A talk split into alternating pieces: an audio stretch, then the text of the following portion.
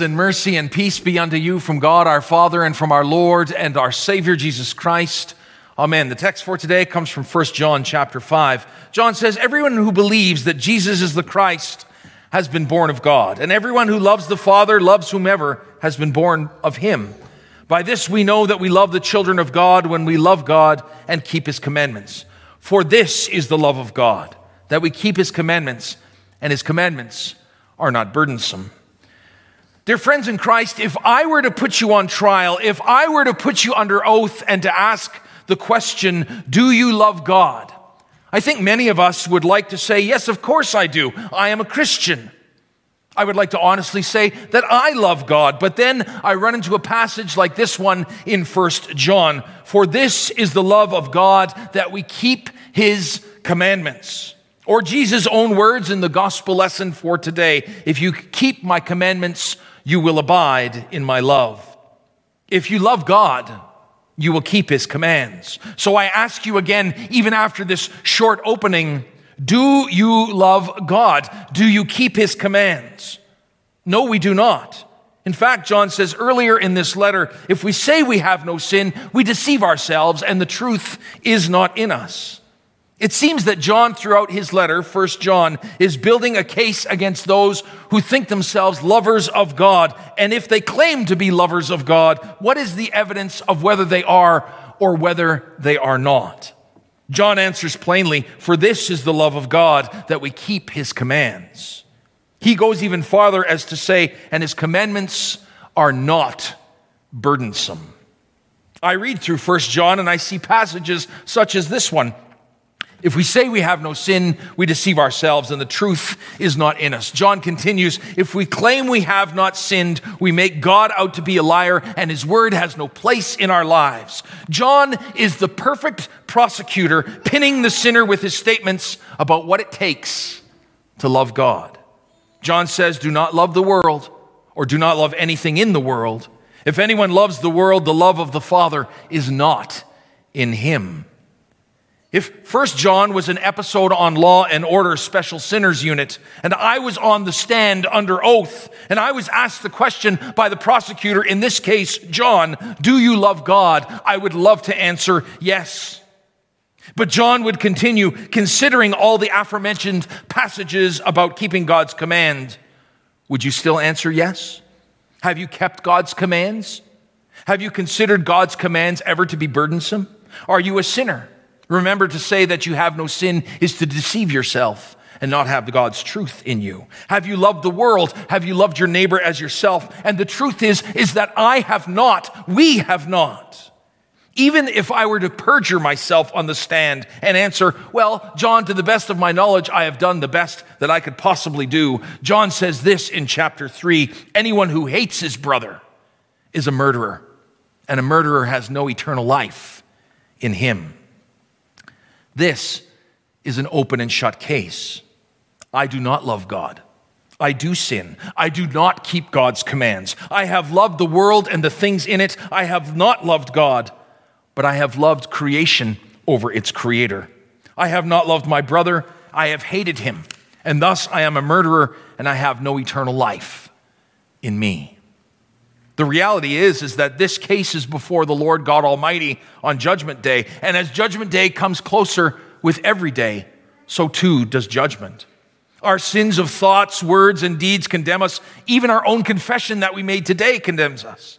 God, we have sinned against you in thought, word, and deed by what we have done and what we have left undone. We do not love you as we should, nor our neighbor as ourselves. Again, this is an open and shut case. And as the gavel falls and the verdict is announced, you are a sinner and you do not love God. We might be inclined to despair if God the Father had not picked for us the perfect defender. You see, John's letter is not really law and order, it is law and gospel. If you are like me, you read passages from Scripture that not only coax, cajole, and compel me to say I have not loved God as I should, but ultimately they convict me and condemn me. John, if what you say is true, then I am truly condemned. What John says is true, but a greater truth is also revealed in this letter as the Savior comes to our defense. John says this My little children, I am writing these things to you so that you may not sin. But if anyone does sin, we have one who comes to the Father in our defense, Jesus the righteous. He is the propitiation for our sins, and not only for our sins, but for the sins of the whole world. John says that everyone who sins breaks the law. But John also says that Jesus came to take away our sins. John says our hearts can be at rest in God's presence, for God is greater than our hearts. God is greater than our sin. And ultimately, John says God's command is this that we believe in the name of the Lord Jesus Christ. The commands of God are fulfilled in God's Son. The demands of God are filled by the work of Christ. Your sins are paid for by the death of Christ. Your eternal life is promised and guaranteed in Jesus' resurrection. In the court of judgment, you have one who came for you, Jesus Christ, the righteous one, defending you. It is he who came by water and the blood, baptism and death, by the Spirit and the cross. It is he into whom you are baptized. It is his spirit that we received in baptism that testifies Christ came in the flesh for you. Christ died on the cross for you. Christ rose from the dead for you. Christ called you to be his own in the waters of your baptism, and Christ will come again to bring you home. I saw a video on YouTube of a now dead famous atheist, Christopher Hitchens, who said that religion poisons everything. He put Christianity on trial. And he said, Why would I want to belong to a club that got together every Sunday in order to sing a few, few feel good songs and then get a pep, pep talk about how well they are doing? To rebut this statement, let me say, the hymn, Chief of Sinners, Though I Be, is no feel good song. And I have never said to you, you are doing well. I have never said to you, I am okay and you are okay. I have never said to you, you are keeping God's commands. Now God will be pleased with you. We come to church Sunday after Sunday because we need one who saves us. We need a Savior, Jesus, who saves us from the devil, the world, and ourselves. It is us who have poisoned everything, and He who gives us forgiveness and life and salvation. John says there are three that testify the Spirit, the water, and the blood. The Spirit, which gives you faith, the water given to you in baptism, and the blood which Christ shed for you. You are victorious over the world because God has adopted you as his dear child in the waters of baptism, drowned all your sins in those waters in Christ, and given you the Holy Spirit as a deposit, guaranteeing what is to come. On Judgment Day, what testimony shall we give? That we loved God? No. But that he loved us and gave up his son for our sake. John says at the end of his letter, and this is the testimony God has given us eternal life, and this life is in his son. Case closed, sins forgiven, salvation secure. Thanks be to God. Amen. And now let us pray. The peace of God, which passes all understanding, will guard your hearts and minds in and through Christ Jesus unto life everlasting. Amen.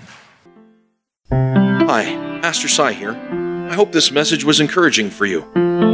Riverbend Lutheran Church, our goal is to support Christians in their daily walk with God and in proclaiming the love of Christ to a lost and broken world. We're a small and inviting congregation welcoming any and all who are sinful, hurting, seeking, or simply broken. Whether you're already a Christian and are looking for a church home, or you're undecided about your faith and looking for answers, you are welcome here. We have a number of programs for all ages and walks of life. Sunday mornings, we have worship followed by educational programs for all ages. Please join us. For more information, you can visit us online at www.riverbendlutheran.com, call us at 780 430 7382, or email me at pastor at riverbendlutheran.com. Better yet, stop in for a visit. Until then, may the Lord bless you and keep you. May the Lord make his face shine upon you and be gracious unto you. May the Lord look upon you with his favor and grant you his peace.